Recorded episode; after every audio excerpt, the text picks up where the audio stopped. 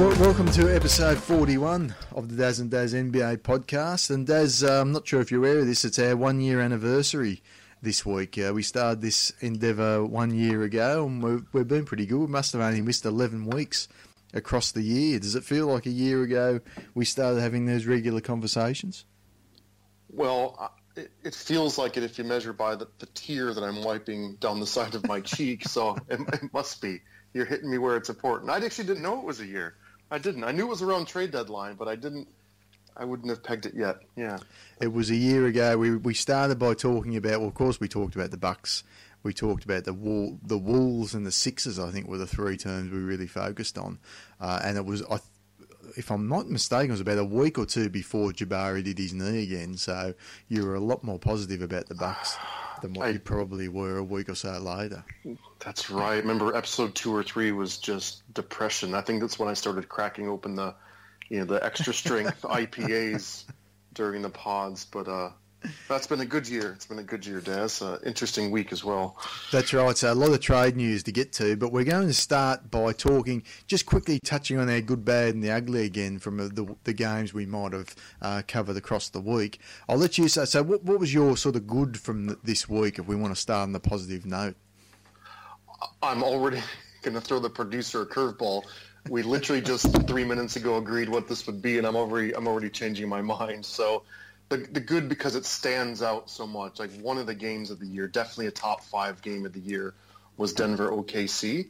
And you know, I've been bagging on Denver and Malone and their rotation and their lack of point guard play, and some of the some of the lowest IQ basketball and some collapses I saw earlier. But they played they played pinnacle, like the idealized version of that team came came out to play, and they had a um, a phenomenal fourth quarter finish. So had a big lead. OKC comes roaring back, and so you also saw the best of Russ Westbrook as well when he's when he's good Russ. When your team is down 13 and you just need buckets, he just got everywhere. He wanted to be crazy shot, breaking double and triple teams, dunks, pull up threes. Russ was Russ was unbelievable. But then Denver matched him shot for shot. Trey Lyles, big shots. Harris, big shots. Jamal Murray, maybe had a little bit of a coming out party. I've been low on Murray most of the, I guess, just lower on his ceiling than others, but he had a wonderful game. And so I don't know if you saw it, Daz, but it was a classic. What was the, I don't know what the final was. Let's say one. It was 127, 124. 127, 124. It just, and I think they were trading buckets from about um, about 110 on. It was just back and forth, back and forth, back and forth. Awesome finish, big bucket after big bucket. So one of the games of the year. Both teams playing high quality, and um, just tons of fun when you got great shooters making impossibly difficult shots, and the crowd was just getting, you know, as he would, just getting wrapped up in it as he saw the, you know, had the big lead and feeling pretty good. And oh God, they have that that feeling you get right when Russ or the better team is making their surge and making their run, and it feels like that that sense of the inevitable loss coming and uh, we're going to fuck something up, right? We're going to do dump some boneheaded play or make a couple dumb turnovers or miss free throws. And they did, didn't do any of that. They just, they just made big play after big play. And so each one of those, the crowd gets more and more nervous. And so when good things happen, they get more and more, you know, explosive with their cheering. So it was just uh, kind of fun to have a crowd blow the lid off in a, you know, been dog days of the NBA uh, early February game. So that for me was definitely the good for the week. Yeah, well, Nuggets had a good week. I mean, they went two and two for the week, but it could have been so much better. They then very narrow loss to Boston, which was another really great game. Uh, Boston hit a late shot. I think it was Kyrie, uh, just off the top of my head, that hit the big shot in that game. Then they had a really great game in San Antonio. The Spurs ended up winning that by two, but uh, the Nuggets really blew that game badly because they had a pretty much a wide open two that they could have just gone in for a layup and tied the score and gone to overtime.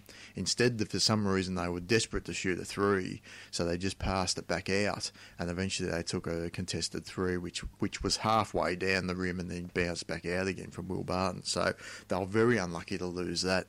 Then played the game. I watched a bit of the game against OKC, and they were they were about 12 ahead, but it was one of them games you felt like they had in hand. And then I only saw the score uh, a couple of hours later when I was just checking the highlights of the day uh, and saw what happened. So looked like a great finish. Obviously, uh, Gary Harris hit the big shot there, but Jamal Murray had a bit of a coming out party. I, I, was and I was impressed. I watched the entire game with the Spurs, and the Spurs absolutely destroyed them only a couple of weeks earlier. Mm. So I was very impressed with how Denver actually played better. They were the better team beaten on the day, and I, still not hundred percent that they've they, they still lack a point guard. They still lack a bit of direction.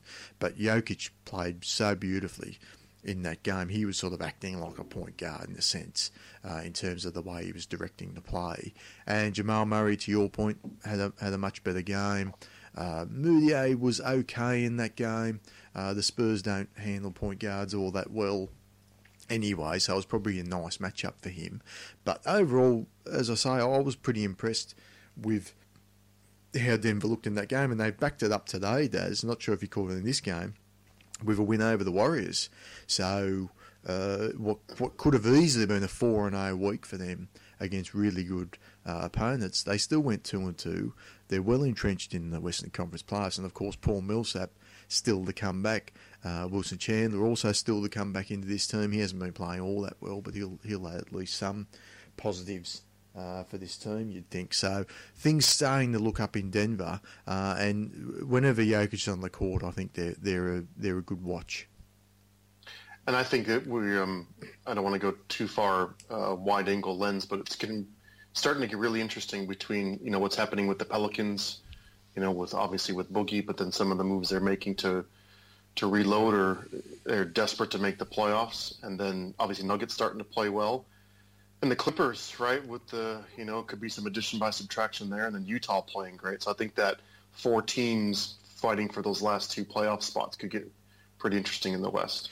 Yeah, I feel Utah might still be a little bit too far back, but they were uh, they were going to be our good before you you threw me the curveball. But I was happy certainly to talk about the Nuggets.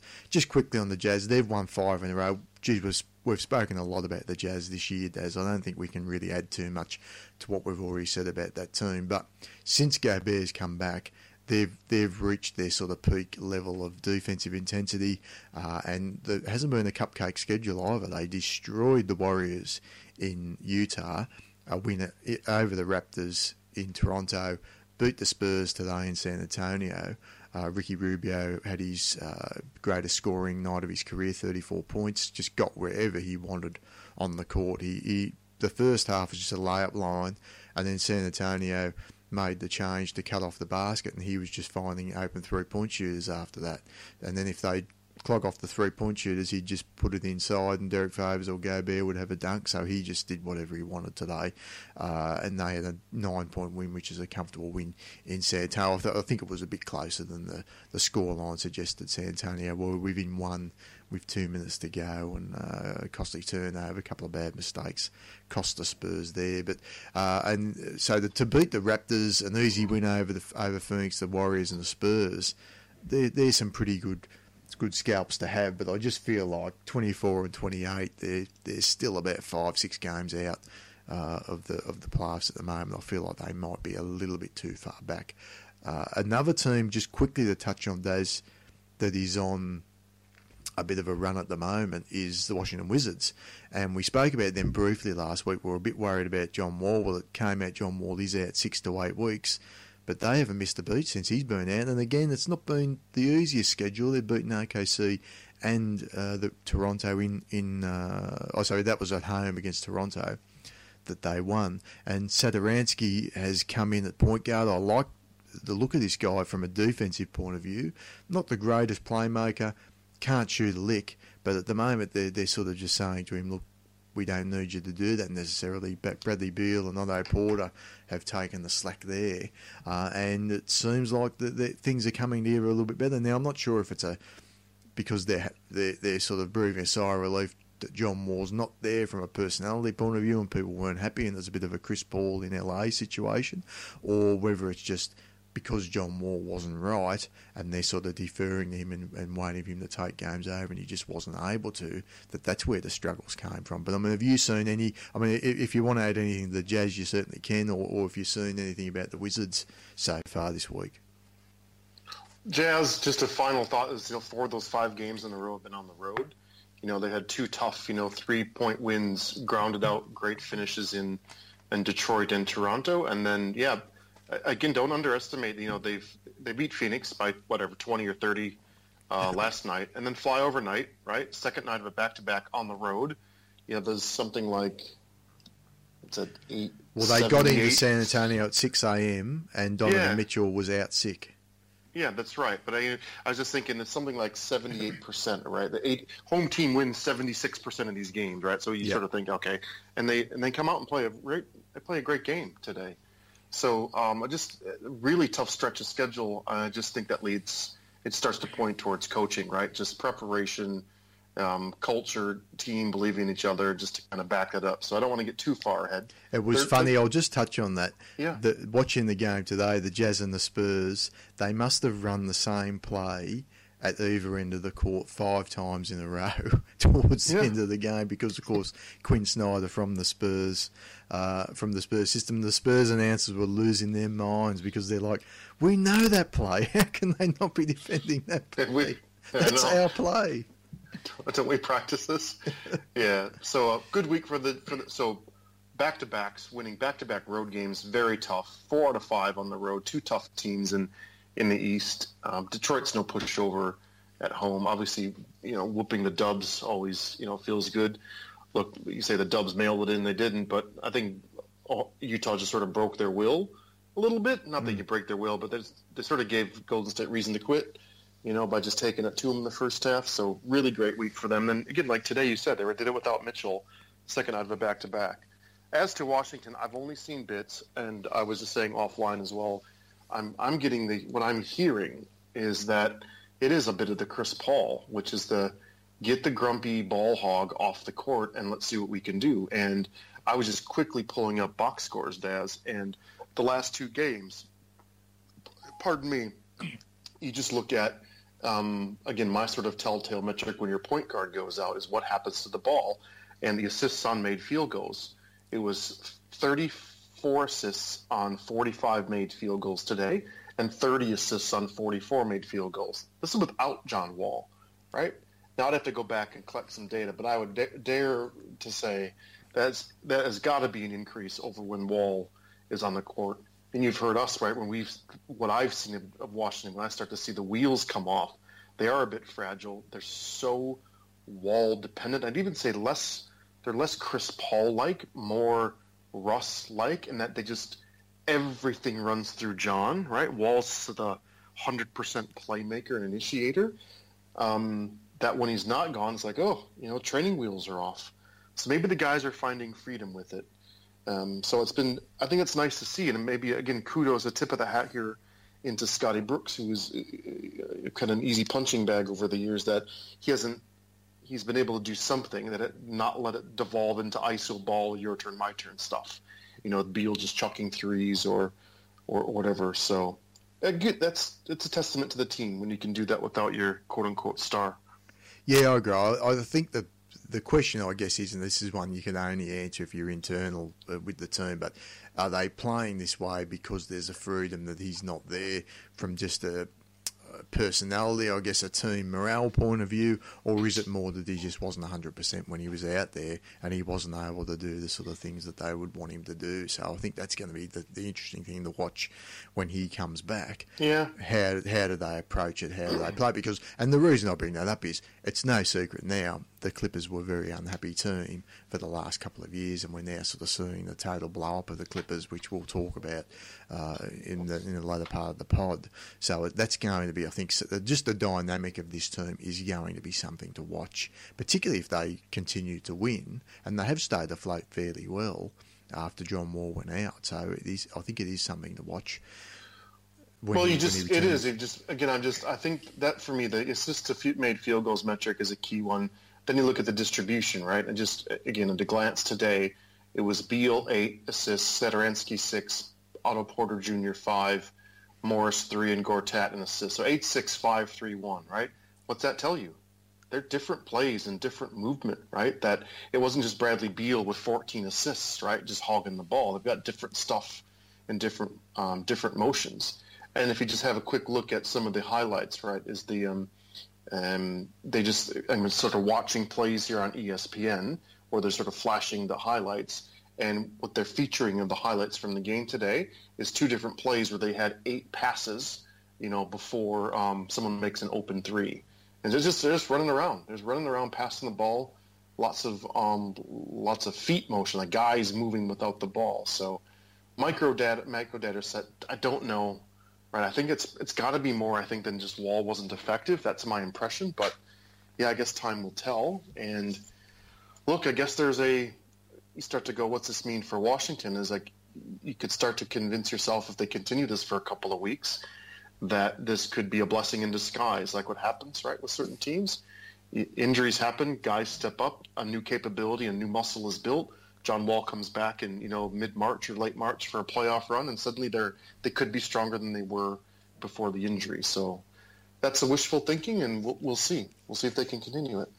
Well, let's move on to the bad, Daz, and this is a game that we both caught during the week, and that was the Nets and the Sixers. And I had a little bit of interest in this one, uh, and I think I sort of talked you into watching it in the end. I'm not sure, I can't remember what game you were watching at the same time, but I think you were watching the Cavs, and I just said, no, I've no interest. That's right, you were watching the Cavs, Cavs Heat.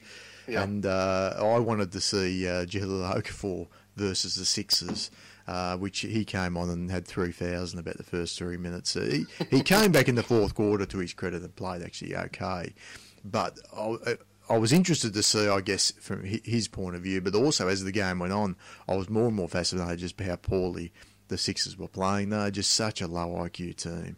I just and I know they're a young team, so you've got to give cut them some slack, I guess. But the and they ended up losing the game to the Nets. It was a game the Nets always had well in hand. I felt, and if you really want to be a serious playoff contender, these are the sort of games you just can't you can't afford to uh, to drop. But what, what was your thoughts watching the game uh, when you when you turned it over that day, and, and what, what what were your thoughts, particularly on the Sixers side side of the ball?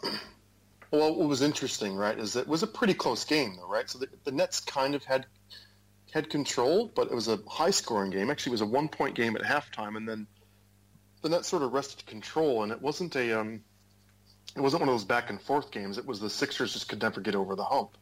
And so what I what I was hoping for, right, in the fourth quarter was a okay, how was how is Philadelphia going to respond to being the superior team? in the fourth quarter, you know, on the road. How are they going to do this? How are they going to close it out, right? They've got their full complement. You know, Saric, and I'm, that's the other thing I took away from the game, Daz, is he's Saric? Have I, we've been saying Saric, and the announcers are calling him Sharic um, the whole whole day with the SH. Did you notice that as well? Yeah, I've heard them, uh, but I've heard different callers say it differently. I generally go with what Zach Lowe says, and I'm sure Zach Lowe calls him Saric. He would be. So that's what I know. thought. Yeah. yeah, that's right. So anyway, if there's a bit of a people trying to call Thon McCour, but he just says call me Maker. I severe I severely digress. I was looking for what happens, right? What's going to happen in crunch time, and it was bizarre, right? What was bizarre was um, I was watching, and basically it was give Simmons the ball, uh, make it, let him create something, and dot dot dot and he wasn't able to, right? He was pretty easily defended in the fourth quarter, and there, and this is not a criticism of him because he's so young and still learning, you know, that you know defenses and, and are going to tighten up, and the walls are going to be a little bit taller, and the refs are going to be not so whistle happy, you know, last five minutes of the game. But it was it, it was not a test that he passed in terms of playmaking and uh, shot creation and making others better in a in a fairly tight game down the stretch. That was what jumped out at me. Um, the other thing I noticed was just this is a little bit on on Brett Brown as well. I just saw Saric was ice cold, ice cold. He ended up three for twelve. It felt like it was three for twenty-two, but these weren't close. Like these were backboard first missed three pointers, right? These were these weren't nice misses. These were uh, he was off. It was one of those nights, right? and you would have liked him to see to make the extra pass, or better, you'd like to see him on the bench. You know, when guys, I think what I was texting you is uh, Justin Anderson and Trevor Booker and Amir Johnson were beasts. You know, they played. You know, when they were on the court, they were mauling, right? You know, Skinny Allen and you know uh, um, Zeller had a little bit of a run, and and and the I guess whatever passes for the Nets bigs, and so they were they were really effective. So I was hoping I, was kind of hoping to see a you know a couple of thick players, you know, with Covington, Embiid, and um, and Simmons, Oregon bench bench one of them and get Redick in there and get some thick bodies in. So I just thought they were pounding it so well and and playing so well with the big guys that they just didn't they didn't they didn't go back to it. So my my my my takeaway was this is Brett Brown going, you know what? We got to put our best five on the floor. We've got to put our starters on the floor. These are tests they have to take. And what we learned is, I guess it's a bit low IQ, but I just sort of I think it's a fair thing to say. I didn't see complete, you know, like boneheaded what I saw from Denver, you know, a couple times. It just they just didn't execute right. It just it was a bit. Ugh, who are we? Where do we go? How do we be? So just sort of it felt like the you know the training wheels were on, and it wasn't it wasn't a nice way to end a game that they they definitely could have won. Well, they didn't defend with any intensity either, and uh, as good as um, Embiid was on the offensive end, he did not play well. I, I, thought on the defensive end at all, and it makes you wonder. People saying he's defensive player of the year, and I get the defensive stats, but there's a lot of games where he looks like DeAndre Jordan East. You know, he's he's putting up some some good defensive numbers, but the de- but the actual defensive awareness is not that great. And I thought Jarrett Allen really played well against him, and, and Embiid didn't handle his athleticism he was all right. that well yeah. Uh, yeah. in that game. The other thing about Philly, I think one of the one of the things they'd love to be able to do is just say, look, let's just run Simmons, Embiid pick and rolls all game. But because Simmons can't shoot, everyone's just ducking under those and just sort of saying, well, look, if you want to run those, we'll just go back to the basket. And, and you know, Simmons is going to have to attack the basket because he won't shoot outside shots. So that's where I think theoretically, if Fultz can come in, and let's not, we don't want to go down that rabbit hole again, but if, if, if the theoretical Markelle Fultz that they drafted can come in and he presents some outside shooting threat as well as some playmaking. At the moment, they've sort of got some outside shooting in Covington and, and Redick, but there's no playmaking there.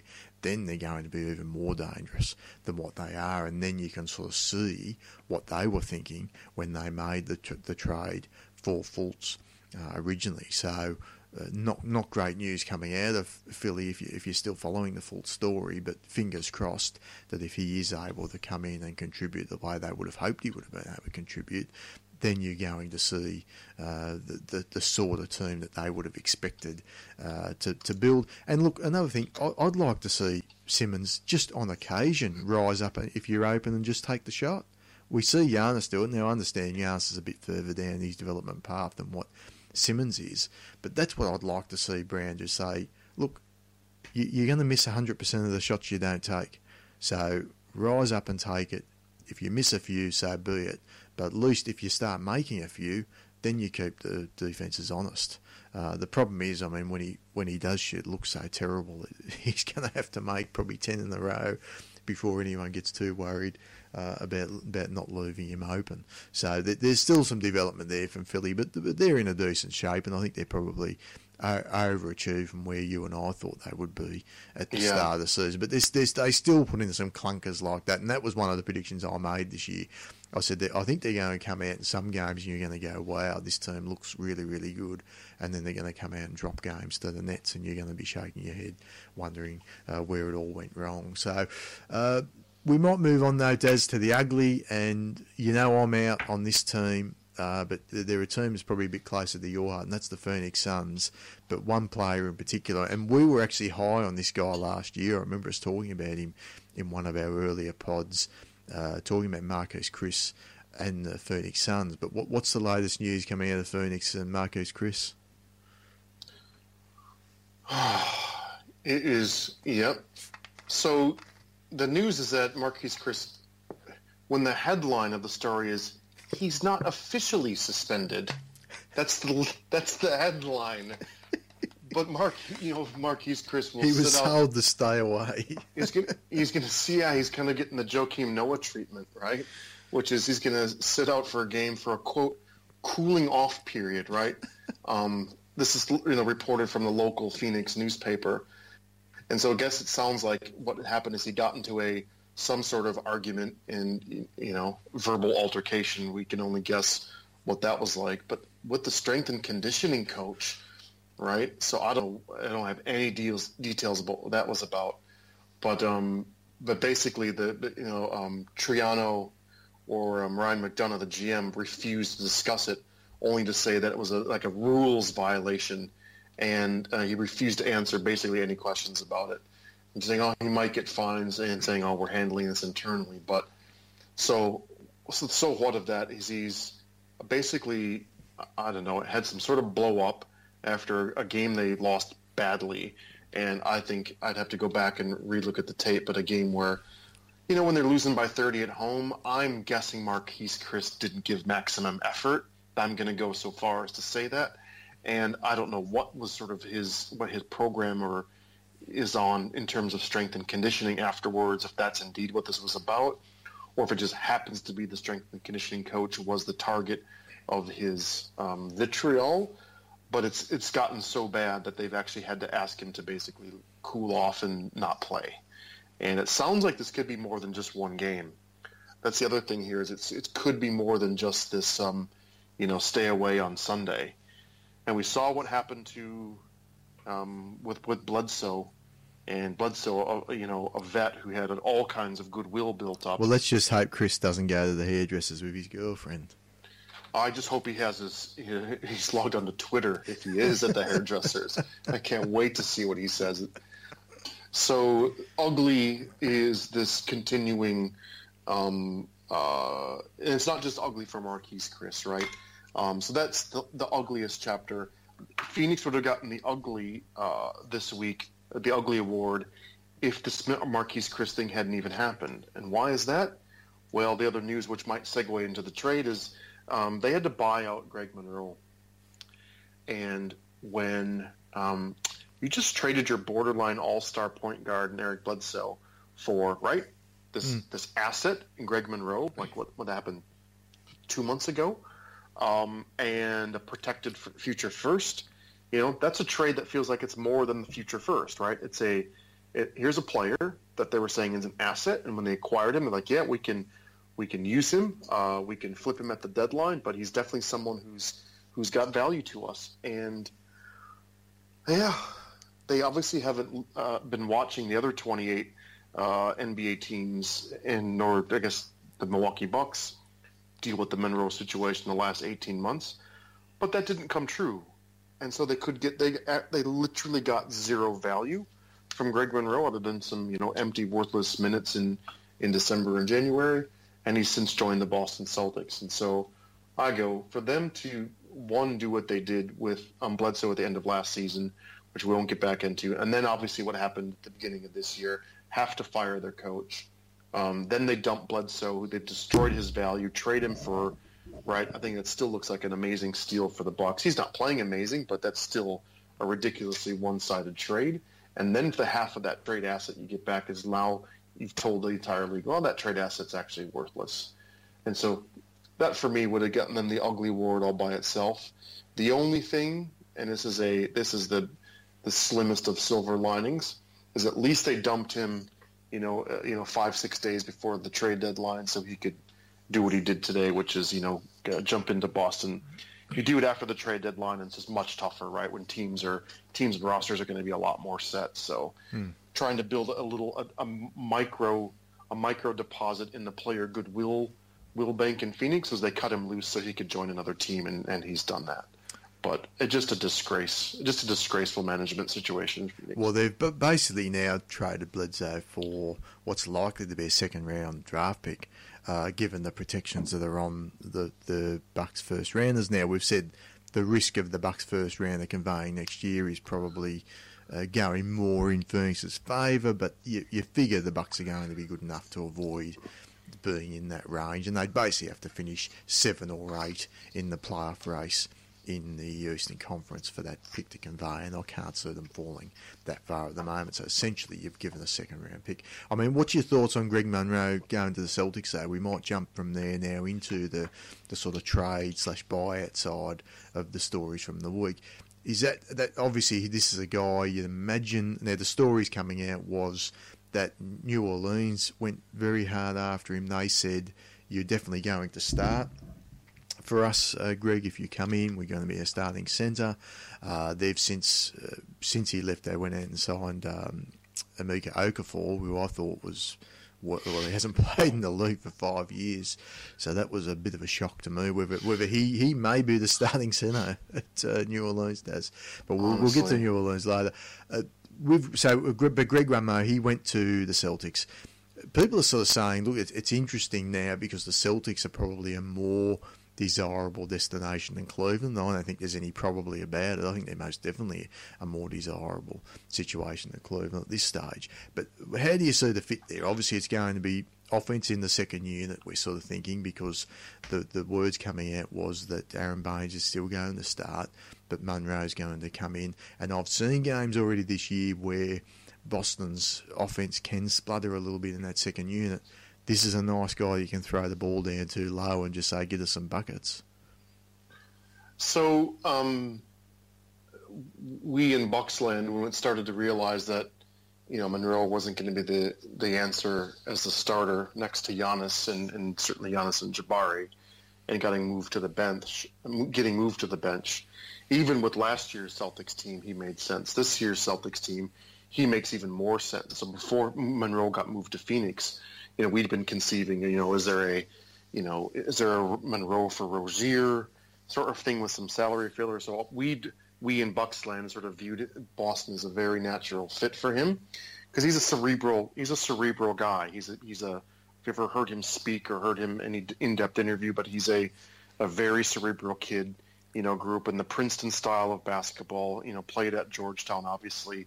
And he's just, just a he's cerebral is the best word I can say. And I go, um, and right, the, one of the things would have attracted him to Milwaukee when he signed as a free agent is he was never in the playoffs with the Pistons, and he made the playoffs, you know, with with the Bucks and had a, you know, albeit only six games, quite an exciting six games, taste of the playoffs last year, and so Boston makes a ton of sense for him, right? He's going to get probably at least two rounds of um, of playoff basketball and as a professional, right? He's a guy who took that benching in Milwaukee very, very well. And in fact, even almost it almost raised his stature in the team. The way he handled it, um, you know, was one of the highest paid players and didn't didn't miss a beat and developed a really good bond with you know the Malcolm Brogdons of the world. And so he's proven to his you know to himself and to you know to players that he's a guy who um, is you know unlike fill in the blank Nerlens Noel uh, Joakim Noah, uh, fill in the blank players who just cannot get their head around playing a different role than they think they should play. Monroe's done that, and I have no doubt that Stevens will will find 20 minutes a night, you know, and and make the most of it. I have no doubt. I think it's such a logical fit on every level. He's a nice, he, he's a good guy, right? He's quiet. He's pretty efficient. He's a really good passer from again from that Princeton style systems. I have no doubt he'll fit in nicely and keep the ball moving. And uh, it's just a nice addition for them. Look, is he going to make a huge difference, you know, in terms of, you know, them uh, approaching the finals? No, probably not. But he's certainly going to help them in the regular season. You know, play some minutes, develop a little bit different style, and he's a, he's a great locker room guy. So it makes makes sense. How you would not, how could you choose right? He's the only reason he was thinking New Orleans. That's where he's from, right? He grew up in Louisiana, so a little bit of go home sort of thing, a little bit of the gosh, you know, Boogie's gone. Probably would get more playing time, you know, with um, with hmm. Asik mm. gone and Boogie out. So certainly the playing time was a bit of an allure to him as he's heading into UFA, saying, "Gosh, actually, could I raise my value more mm. by playing in New Orleans?" But I think um, he got really good advice from his agent, which says, "You know what?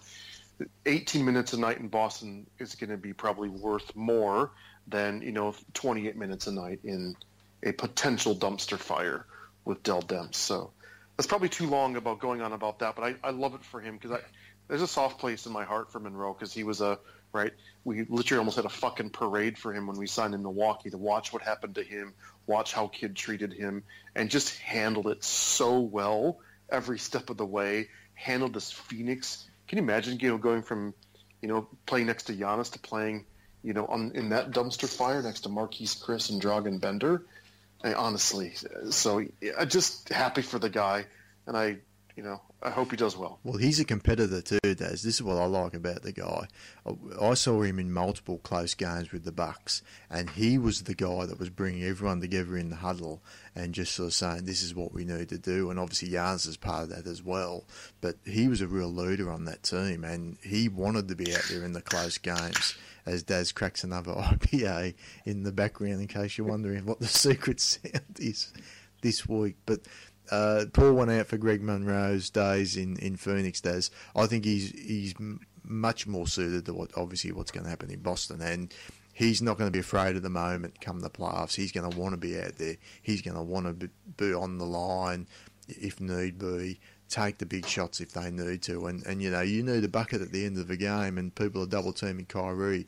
It's nice to be able to throw the ball down to a guy who is a good free throw shooter as well, and can knock knock down and some buckets late. He's also an underrated tough guy. Believe it or not, he took on the, uh, the enforcer role with Milwaukee, right? You know, sort of seeing you know Jabari and his knees getting blown. Um, young, kind of quiet, humble, work hard. Brogdon, you know, super quiet. You know, Khris Middleton on the court. You know, uh, Young still trying to find his voice as leader. Giannis, he took on the enforcer. So when shit would go down, he was the first man into the huddle, first man to break it up, first man to confront, you know, their player. That you know that said a lot for as well for this. Again, he's also a quiet, kind of small town guy, right? Just this hardworking, blue collar kid. I think that paired with the fire of a uh, you know Marcus Smart and Aron Baynes, I think he's going to have fun with that. So he's I go. and He's going to be a perfect locker room fit and a good, you know, good fit on that bench. So, um, good on him. And I'm curious. I couldn't find this. I was looking at it, looking for it whilst I cracked my um, my Pirate Life IPA. Who did the Celtics move? Did they have a?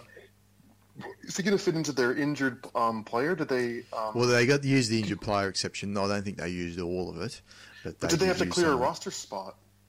Did they have to dump uh, somebody? That's a good question. I don't know. I don't believe they did that. I, I'd imagine they've just sent someone back down to the G League, but I guess it yeah, depends okay. on whether they had a two way contract guy there or not at that, at that stage. Yeah, I haven't heard anything. I was wondering if, as I started thinking about the Spurs, I kind of thought, is a player like a Shane Larkin, like who's the 15th man on the Celtics? And I struggled to think who that might be. And I, I haven't seen it hit the wire if they've had to cut someone or if they've just been going with, you know, basically a 14 man roster. So my guess is they might have sent the French guy down whose name's escaping me. Um, they call him the French Draymond. He might have gone back down to the G oh, League, uh, which right. has happened uh, a couple of times already this year, even the Semi Ojeleye or something like that. So, uh, well, let's get to the big news of the week, Daz, and that's obviously the Blake Griffin trade. Now, I was always brought up to think that you want stars in your team, but uh, today's analytical NBA, apparently you don't want stars. All you want is good contracts. So if a guy has a quote unquote bad contract, you don't want to uh, touch him at all. I mean, when this trade went through, my first thought was, and just to quickly update in case you've been living under a rock. So the trade was Blake Griffin went to the Pistons for Tobias Harris, Avery Bradley, Boban, Marjanovic, uh, and it's 2018 first round pick. And the Clippers sent back, obviously, Blake, Brice Johnson, and centre Willie Reed. Willie Reed's a, a decent backup centre as well to throw into that. Uh, he might be able to give him 10, 15 minutes a night, similar to what Boban was doing. So when I first saw this trade, I thought, well, look, if Reggie Jackson can come back fully fit and they can get just enough play out of their backcourt, I'm pretty low on most of these teams in the Eastern Conference. If they can sneak their way into the Eastern Conference playoffs, I don't think that they're necessarily going to fear anyone. Now, as you pointed out, look, there's still a lot of holes in that backcourt. Maybe there's one or two moves they still have to make. So they're certainly still a long way away from being a, an out and out contender for a title or anything like that. But I sort of thought, look, I understand where Detroit's coming from. I understand why they did the trade. Uh, didn't mind it, I guess, from the Clippers' point of view, although I think it left more questions than answers about how the franchise has been run over the past five years. But then more and more, I sort of listening to some other pods and hearing some other people talk, and you know, there's people saying, oh, this is an F trade for Detroit, and it's an A trade for the Clippers, and oh, what a great trade for the Clippers, a terrible trade for Detroit. And I thought, am I, am I missing something here? I mean, did you sort of have the same feeling? What, what, what was your initial sort of thoughts on the trade, and were you surprised at the backlash with some of these sort of analytics types uh, against the Detroit side of the trade? Uh, I w- so I was really shocked by the trade. So I was um, taking my Clippers wide angle lens from Ballmer to Jerry West to um, uh, Lawrence Frank on down. I'm thinking this is not a team who has the stomach or the temperament for a rebuild. And the 180, 175 million, whatever it was they gave Blake, was an indication of that. Now, look, I know they weren't all in place and West wasn't around uh, when Blake signed that deal, but my impression was we're in LA, you've got your star, uh, CP3 is gone, DeAndre is on an expiring, likely, very likely not to opt in, so you're building around Blake was my impression. And that they were taking steps like they did last year to acquire a couple second round picks and Darius and you know, Jawun Evans, et cetera, and Dekker and, and Harrell are getting run. I'm like, okay, they're in this process of where Blake's going to carry them through this this um, half decade and be that anchor so that they can be in LA and still sell seats because he's quite a dynamic player when he does play and he's changing his game. So uh, from LA's perspective, I thought that was wrapped up. I thought if they make changes, right, it's going to be a DeAndre type change, right? An expiring, trading a rental. If they can get a first rounder like they did last year when they sold off, um, who did they sell off last year? Did they get a first rounder? My, the Lou Williams trade, Lou right? Williams trade. Yeah, that's right. And um, so um, anyway, I digress, and uh, blew me away that he was tr- one that they were willing, and two that that contract was tradable. Like, who the fuck acquires a hundred and seventy-five million dollar contract on a 28, 29 year old player who's at, you know, has 16 different injuries and who's literally in the process of changing his game from the explosive jump out of the gym player to a right trying to develop a jump shot and be a playmaker. I go, who does this? And that answer is usually Vlade Divac, but well, it's someone desperate. It's someone that needs to do, make desperate. a big splash, That's or it. like you know, like in draft day when they say to Kevin Costner at the start, "You've got to make a splash this draft, and that's that's maybe the message that went to Stan Van Gundy before. And you and I talked about this, right? Where he said, I was again. I also then thought I thought Detroit was going to go a different direction. Like I thought Detroit had pumped up the value of Andre Drummond. And I thought, right? I thought, okay, Stan has been fighting for his job. They've been looking terrible.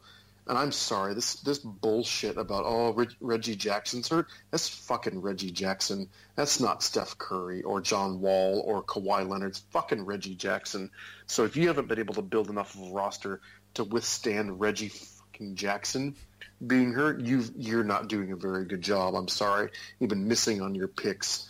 And if you whatever they've done to Avery Bradley or whatever Avery Bradley has done to himself, I don't understand how his value could have tanked so badly this year, but it has. Um, so I, I, saw this as a beyond desperate. Right? Is I think it's what everyone sort of said, and I agree. And I think it's at the extreme end. It's at the extreme end of desperate um, in terms of the even less about the on-court product, right? of Desperate, but to acquire a hundred and seventy-five million dollar commitment, and I'm fully with the thought process that says, you know what? And I don't, I don't, I don't give a shit. You know the, oh Blake, you're a Clipper for life, and we heard about how he was courted and they're raising the banner and part of the signing process. Oh, you're going to see your name in the rafters. Like that's, that's yeah, that's fine but he got 175 million dollars. You could you could put my name on a fucking dumpster, all right. I don't I don't care where you put my name. 175, boom, I'm in, baby. Right? tell me tell me whatever you want to tell me. Uh, so I go, how did Blake not get a no trade? And I think the answer to the no trade is that 175 million over five years is a no trade. Who the bleep acquires that? So I'm as I've gotten my head around. I don't think it's a horrible on-court trade for Detroit, right? I think Tobias again. I, he grew up a Buck. I know him quite intimately. I know his game. And yeah, that's Tobias. He's marginally improved in his six years, and he's a nice player. but that's it.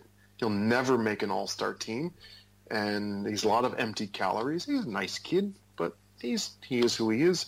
Bradley has been terrible, and it's Blake, right? And Blake on even if he plays 60 games is generally going to be 60 dynamic, interesting, interesting game. So on a on court for the next let's say two seasons, it's probably a really good deal for Detroit. What I can't get my head around is the, is the money from a Detroit perspective, right? They've opened up this new arena. No one's coming. And I go, maybe that's what, what's made this a perfect storm, is that they're one of the like the 22nd or 23rd in attendance, and they've opened up this brand new stadium, mm. so a brand new arena. So it's a GM coach number one, eight game losing streak number two, point guard injured number three, our most valuable asset is a center, Andre Drummond. No one wants him number four, and a brand new arena and owners who desperately need us to win because we probably should be in about the fifth or sixth spot and we're not.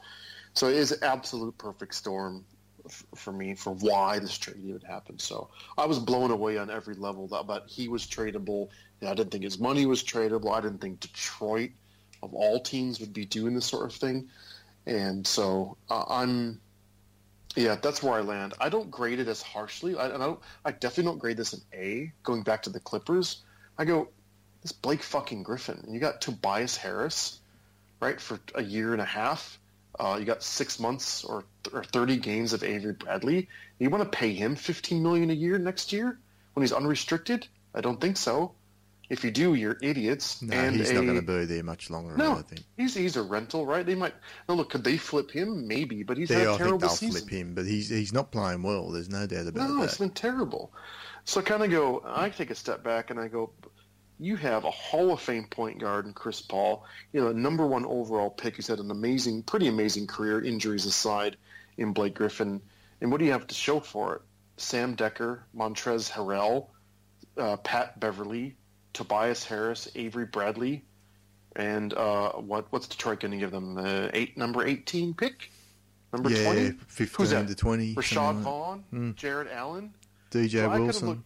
DJ Wilson, right? I- You know, pick your, you know, yeah. What's a, what's your hit rate down there? One in five, 20 percent hit rate.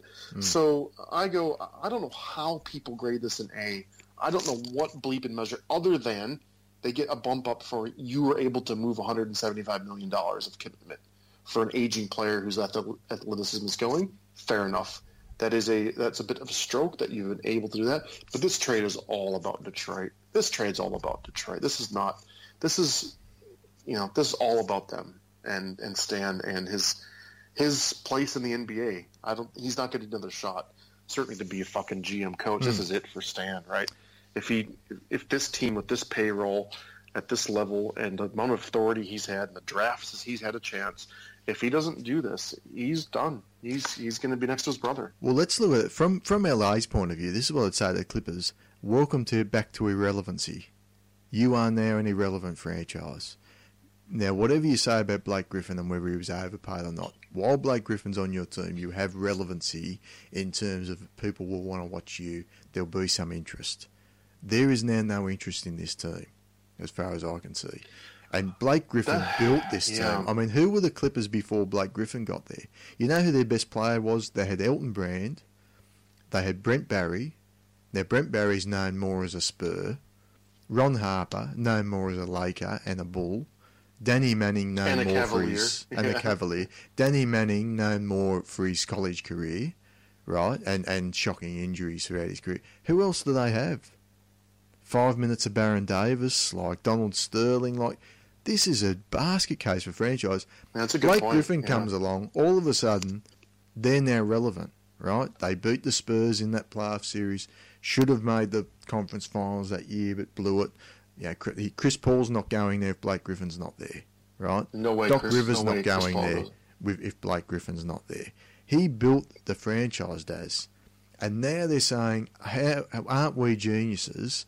We sign him to this big contract and then we move it. And then they're all slapping each other on the back. Well, welcome to irrelevancy, Clippers. And when if and, and I'm now hoping the Lakers have a big off season in free agency and they can go back to the little backwater piss weak franchise that they've always been because I just think I just hate this move. I hate this move on every oh, level. You? Right. And right. I just think to to just and as I said, just to say, okay, go and build your, your great contracts team. You know what all these analytics types, if they put together their great contracts team, they wouldn't even win 30 games. So you think like Tobias Harris is a is a positive asset because he's on he's paid fairly. Okay, well I get that. That's fine, but don't make out like this is a great add to your team just because he's on a decent contract. Uh, and they're the ones, and, and these are the same geniuses that signed Danilo Gallinari to a big contract in the off season, and now oh sh- shock horror, he's getting injured every five minutes again. Well, what did you expect? So you know, I don't, I don't subscribe to the theory that this was a great trade. I think at some level you have to try and be relevant as a franchise. Detroit are now relevant in the sense that people will be interested in what they're going to do.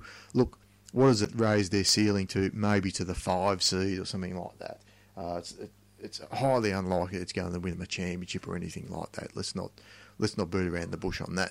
But there's value in saying we're going to be a playoff team every year, and there's value in saying we've got one of the even if this guy's not one of the top 10 players in the league anymore, Daz, he's certainly one of the top 10 most recognisable players in the league, uh, no matter what he's doing with his game. So I don't rate it an A either for Detroit, but I, I give it a massive F for the Clippers because I just think you could have moved Blake Griffin back when if, if this was the there's no long term vision there either. So if this was the long term vision of the franchise, they could have moved him years ago when he had massive value, uh, and and they certainly were aware of his injury history at that point. So I think there's been multiple times they could have moved him, uh, even when he was expiring deal. You could say he may might have even got better for him. I'm not sure. So. Uh, I'm I'm totally out on it from a Clippers point of view, and look, we're going to uh, let me say this. I think starting next season, I'll be surprised if we spend five minutes a year talking about the Clippers because they're just going to be totally irrelevant and no one's going to care about them like they didn't for the, the 20 years before Blake Griffin was drafted there. it's harsh.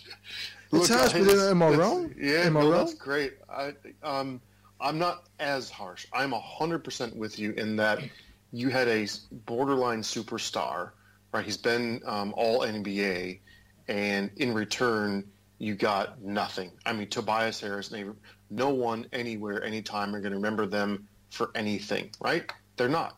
That they're they're meh. They're rotation players, right? So I'm I'm with you in that they they've destroyed value of Blake Griffin. Now we understand they've had a changing of the guard, right? We get that, right? I think we all knew that they brought the band back together one year too many. We knew it, you knew it, I knew it. Most of the NBA knew it. We could see it on the court that we were fucking miserable and no one wanted to show up and play because they're just they're over it. They're over each other. And so right, that but that was when Doc was still right making the calls with the roster.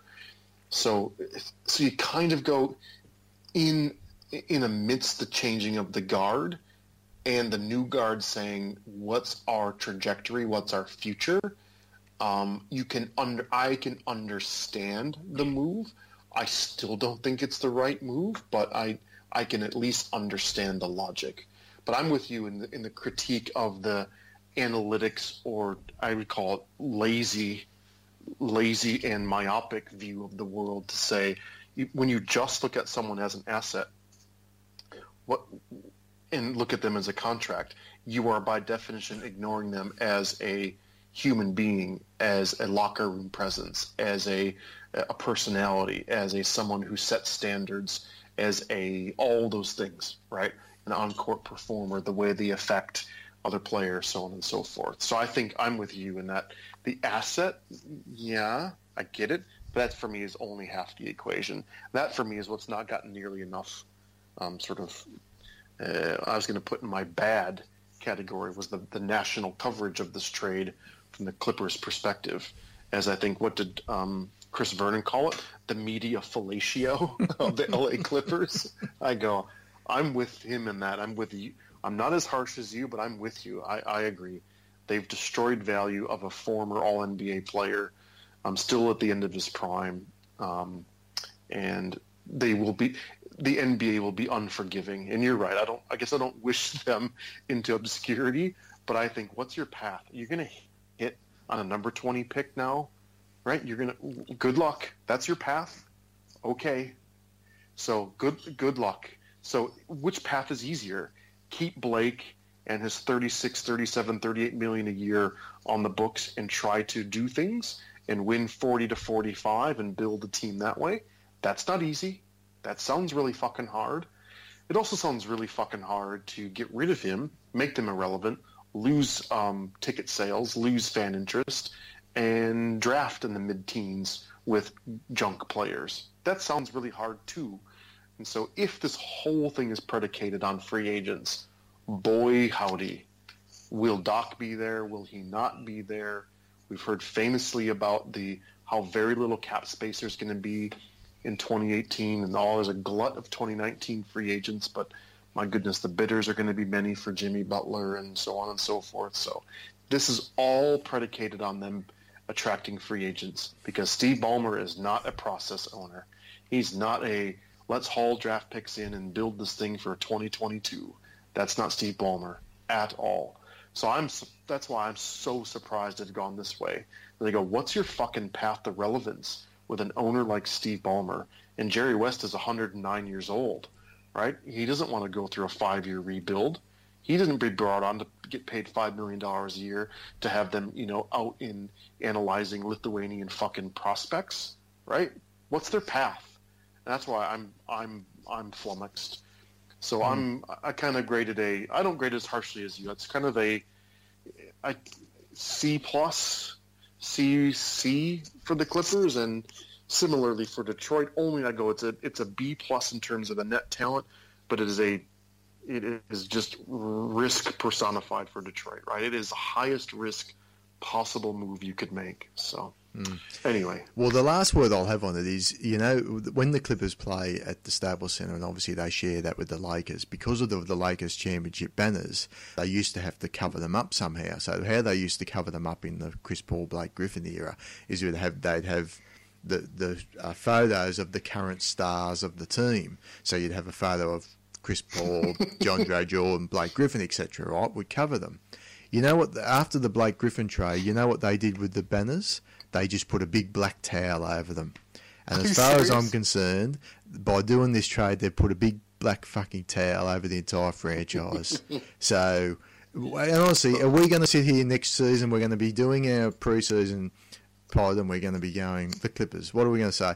Oh, geez, I'm looking forward to seeing Tobias Harris and uh, Thornwell and um, oh shit, Austin Rivers.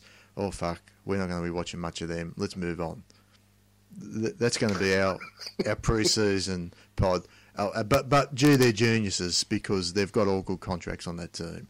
Well, give me a fucking break. So let's move on. We'll so move I, on. I love that. Sorry, I'm, I, it's not the last word, but what I've heard is that your sentiment is the sentiment of the Lake of the Clippers fans. They're they they they're burning in effigy, right? They hate this times a thousand. So I think that reflects, you, right? That's what you've heard as well, right? Well, this would be like Clippers the Spurs trading David Robinson in yeah. 97, 98. Yeah. You know, this this was a guy. David Robinson was breaking down, couldn't get over the hump in the playoffs, breaking down. Uh, now, admittedly, look, everything fell the Spurs' way, and, and ended up being all right. But that, you know, that that's it, the equivalence. Well, Mike, well, it's it's trading Ray Allen, right? Because he all again different motives, different reasons, different personalities, but it's trading your your franchise. He's made this franchise, but they wanted something different. So it was the, the it ripped the heart out of the team. It literally ripped the heart out. And I don't. That's what I'm hearing from the fan base anyway. Is that this has ripped kind of the heart out. Well, it'll be good. It'll be great to go to the Brent Barry jersey retirement in a few years' time at the Clippers. So let's move on to the uh, the next big trade. Well, reasonably big trade. Nik- Nikola Mirotic. Now he was actually shut down by the Bulls. This trade got to the one yard line. They balked at it uh, because uh, New Orleans didn't want to pay uh, the option 12.5 million for Mirotic for the next year. So they wanted, to, I think it ends up being a pick swap as well in the in the second round in a couple of years' time. So the Bulls came to the party and gave a little bit extra for them to actually take that on. So the exact trade is Nikola Mirotic went to New Orleans, Omer Asik Tony Allen and Jameer Nelson went back the other way. Now, Jameer Nelson is an interesting buyout candidate. We might have a quick discussion on who where he may fit because I can't see. Lord knows the Bulls need a point guard, does, but I'm not sure that he's going to stay there. Uh, look, I like this trade for New Orleans. We said last week uh, that they had to pull the trigger on this. Obviously, uh, Pelicans 2018 first round pick, I should say as well, and there's a couple of second rounders changing hands, as I touched on. You said last week, now I was of the opinion last week they need to look at trading Anthony Davis. You went the other way. You said, uh, I think they need to look at trading their first round draft pick. Well, they've taken your advice. Uh, they've traded their first round draft pick. Are, are, you are you still holding that line, or do you think that I might have had a point last week that maybe they should be uh, on the phones trying to shop Anthony Davis? The only way you sh- one you don't shop. No, you never ever ever ever ever shop. That's that's. that's well, shop's clear. probably putting too fine point. But the right. way someone again, I heard one of the fifty pods I consumed last last week was if, um, if uh, the you know I'm drawing a blank if the chaps from Golden State call and said, "We'll give you Draymond Green and Klay Thompson," what do you do? And I go, "That's a that was a as simple and blunt as that is. Um, how does New Orleans say no to that? Right? Draymond and Klay for Anthony, who's looking like you're never going to win, and he's going to leave for nothing. Can compare to what's been happening with Jimmy Butler, with Paul George, with Blake Griffin. Kind of go, wow, two top 25 players. Maybe Draymond's not top 20 anymore. He's top 50 though. Yeah, but you've got the same problem with them. You're not going to re-sign them.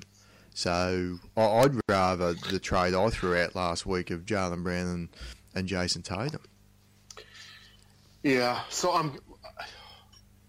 Oh, At least you can. Uh, that, they're established even... guys. I wouldn't want established guys. I'd want young guys that we can say we're going to build around these this young talent uh, and sell them say, on New I guess it's easy to say no to, though, right? Because they're young and haven't done anything. That's what I'm, I'm saying is how, how, do you make it difficult for them to say no? Because again, they're not shopping Anthony. The phone calls are coming in, and you know, you know, and I know there's zero percent chance Ainge is trading Brown and Tatum. That's just not. He would trade perhaps one with some some firsts, but right, he wants to keep as many stars on the floor as possible. I think Tatum would be. I don't know what's your read. Who's more valuable, Tatum or, or Brown?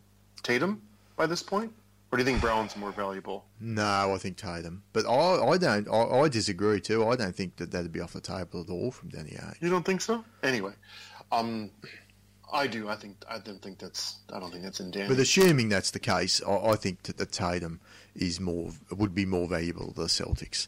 Than, yeah, I just think, think so. his trajectory the the ceiling looks high. The shooting's crazy. Yeah. yeah. that's right. So, uh, t- t- words that have never been uttered. I love this trade. I actually love this trade for the Pelicans. I think Mirotic is a really good fit, right? I think he, you know, he's a big enough body to help do some rebounding. He can stretch the floor. They unloaded the Asik contract, right? That's a big deal. Can you believe they got two? That has two more years on it. I can't it believe like, they got that Asik trade off the books. That's right. And so now the Bulls the are.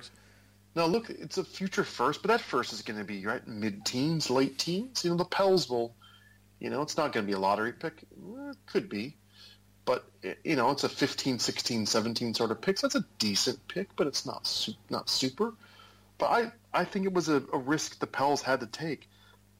So to get um, to get Mirotic and to lose Asik for the price of a first rounder, I thought was I thought was really really good value. The other price was that they had to guarantee um, the option, right? Uh, on which twelve point five uh, mil for next year, yeah. Yeah, which is for them is tough, right? But it's a you know it's not a lot of money in a vacuum. It was, you know they've got their own issues, but I really really liked it. So again, you don't hear this often. I, I like it. I really like it. I think I think Mirotic will help a lot in in Boogie's absence. Well, he can potentially play with Boogie and AD on the court as well. Well, Boogie's not going to be back, right? But for a even for next time. year, even Yeah. if you're looking forward Yeah. to next year, and you think, well, we might let's hope, you know, best case scenario, we've got another half of a season next year with Boogie, and and that's again Yeah. assuming they re-sign him, things like that. So uh, this is a guy that can still fit on their roster, the theoretical roster that they were building. So it's not a massive. It's not like they've gone out and gotten another center, and you think that's going to replace Demarcus Cousins. So therefore, they're off that trajectory. So they've still got the option. If if Demarcus Cousins, if the if their rehab's going well, and if they think at the end of the season, look, we still want to move ahead and re-sign Boogie, I think Mirotic is not going to be a bad fit on this roster. No, I don't think so either. I, I like it for this year. I like it for next year. And the other thing they did right, I'm, I'm uh, sorry if you mentioned, I just missed it. But they've they've also had to include Tony Allen and Jameer Nelson, a couple of you know 36 year olds who are you know obviously way past their prime, uh, and because Chicago needs you know they wanted to have 15 um, ones and twos on their roster. That's, they're getting close. I think it's 14 guards. You know Portis and Markkanen. Um, yeah, I think Lopez. Well, is there. But just- so, th- but I think both of them are going to get. Looks like they're both going to get. Um, they're going to both get released. I think. I think it was to, to match the to get a bit of money off of. Um, one gets money off of New Orleans, but then two give New Orleans, you know, some flexibility. And I didn't think their flexibility would go to Emeka Okafor. That is the fucking weirdest thing. Was it a ten day deal, or did they sign him to Ten a? no, ten day deal. But Oh, okay. so they're Then probably I- just going to see what he's got and if he's got anything left in the tank. Good grief! Good what on earth? In other news, the Bucks are signing Paul Milkeski to a 10-day deal. The Spurs are bringing back David Lee. I mean, honestly, what is? David Lee's having too much fun these days. He's, there's I no reckon. way, no, No he's way. coming back to the NBA. But Jameer Nelson, um, this is a guy I could see fitting on the Wizards. Uh, they've obviously got some point guard issues which we touched on earlier. Uh, that's a nice backup guy to come off the bench. And I guess if, if he was on the Wizards, they could look at it and say, well, what do we need? Do we need a bit of defence? Do we need a bit more playmaking, Yeah. depending on the state of the game? I still think this guy's got a little bit left in the tank. Look, he's not going to move the needle greatly for any particular team. But if you've got a hole at point guard, and dare I say it, the best fit of any team would probably be the Denver Nuggets at the moment. But uh, Well, if I you've got a bit of a hole backup point guard, I think he, he can still fit. I think he fits in size 38 jeans now, Daz. he's he's gone. I've seen. He's not. He's he's done. You know, he's like the, the little micro round mound of rebound now. Oh, Jameer. I'd still take. Oh, look, I'd, I'd throw a, a contract Hey, at Jimmy. I, I like him more than Tim Frazier. As, as smart as Tim Frazier is, he's, you know, you know, I'll, I think Jameer will get a job. Let's be, let's, let's. I think he'll get a job. You're right, but he's not. Maybe, maybe he'll go to Sacramento when they trade George Hill. I don't know. Well, let's talk about some other players getting shopped. So, uh, Marcus Smart being shopped around for a first round draft pick. Now, that's Woj reporting that at the moment. How much? Well, I, I think we can take it as a given if, if Woj is reporting it, but how much uh, fire there is beneath that smoke, I guess, is is one um, that we're going to have to wait and see. Tyreke Evans definitely going to be traded. He's been shut down. So where do you see? I mean, first, what did you make of the, the Marcus Smart news, and where, and who do you see as potentially a good fit for Tyreke Evans? Because a lot of teams, including the Celtics, are actually uh, looking very closely at Tyreke Evans at the moment. I looked at that um, the Woj uh, uh, news about Marcus Smart, and you know that they're willing to trade him for a first round pick in the in this same light. The Milwaukee Bucks would also be willing to take a first round pick for Matthew Dellavedova. Are you? I looked at this as who the f- did Marcus Smart's mom call Woj? Like who the fuck is giving a first round pick The for a guy who who is his he's not just a bad shooter. He is an historically Markelle Fultz with his left arm bad shooter. He he cannot put the ball into the basket. He the lotion doesn't fit. But he basket. thinks the worst thing is he thinks he's a lights out shooter. Yeah, his role is shrinking. So, a restricted free agent who probably could have earned I don't know fifteen million a year or so if it, he would have been a free agent in the magical summer of gold in 2016. But he's what? What kind of contract is he going to? He'd be, he would be turgid the rest of his life if he got a Tony Snell contract offer, which is like a four-year 40. No bleeping way is someone giving up a first-round pick to have the right to compete with someone with a restricted. No way. I will eat my hat and I'll eat the cans that the pirate life comes in, Daz. If he got, if he got, if he nets a first round pick, I wouldn't put it past will- Grunfeld. Oh my God, no! I would not put it past Ernie I no. I'm gonna give credit to. I'm gonna give credit. There's no way. There's no way that's. I'll say this quickly too. I think on these Boston players, buyer beware because we've seen it with the Spurs for many years. Guys that come out of these system teams and they look really, really good in their systems, and we've already seen it with Jae Crowder out of Boston. We've seen it with Avery Bradley out of Boston. I think you're going to see it with a few other players that teams are going to take chances on these guys, whether it be in free agency or through trade, and they're just not going to play as well outside of that Boston system as what they do within the Boston system. That's something to watch out for. We've only had a few players. I know Jerebko's actually played quite well in Utah this year, so there has been some exceptions to the rule. But if you look at over the years, and, we've touched on a few times, the amount of players that have left the Spurs, uh, including Gary Neal, the All Bucks days a few years ago, that just have not hit at all. And I think Boston's going to be one of those teams that's the same. So I, I'm certainly on the same page as you with Marcus Smart. I don't, No I don't see anyone uh, It's non-news. His mom said it. I'm next. It's and Throwing a first These things pick. make me. This is a. This is as relevant as LeBron entertaining, you know, going to Golden State, which I'm sure the entire nation of Warriors fans and the entire Warriors locker room just laughed. Like they would laugh, like they need him, right? And I go, what? Anyway, this is not. Yeah. You know, he, he's. Well, what about Tyreke? Where, where's Tyreke fit? So, uh, Celtics, do you see a fit there? Uh, That, that was the the one that sort of was, Good was pushed the hardest. Um, but uh, look, pretty much every team in the playoffs apparently is after him as well. I mean, certainly this is just a guy that you're looking at playmaking and shooting off the bench. I said to you, I would have preferred the Spurs to give the Rudy Gay money to Tyreke Evans in the off season, and the Spurs would have already had him on the books. But uh, I haven't heard the Spurs in the rumours either. But where do you see him as a good fit? Even your Bucks have been mentioned as. Yeah. Yeah. Look, um, the question I go is so we were just uh, obviously I'm unambiguous about my view on the trade value of a guy who can't shoot and Marcus Smart.